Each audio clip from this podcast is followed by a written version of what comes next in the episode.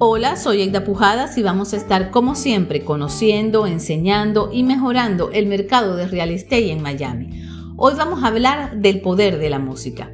Y es que aunque la música puede parecer un elemento secundario en comparación con otros aspectos de una propiedad, su influencia no debe subestimarse.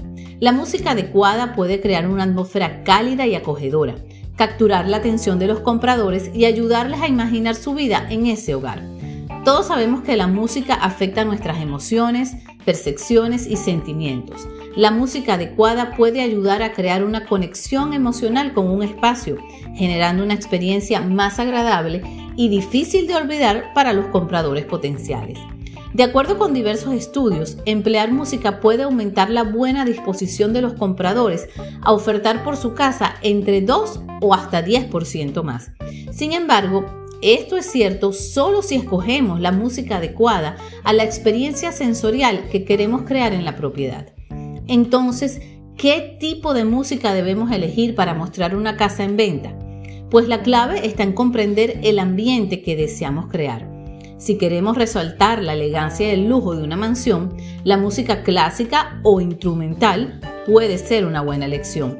Ahora, si estamos mostrando una casa moderna y vibrante, la música pop o electrónica puede añadir energía y entusiasmo. Es importante recordar que la música no debe ser abrumadora ni distraer la atención de la propiedad. Debe ser un acompañamiento sutil que ayude a realizar una experiencia más agradable, sin opacar el objetivo principal que es la casa.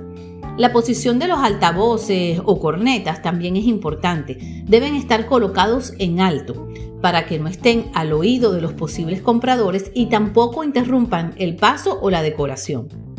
Además es crucial considerar los gustos y preferencias de los potenciales compradores para seleccionar música que sea atractiva y apropiada para el público objetivo.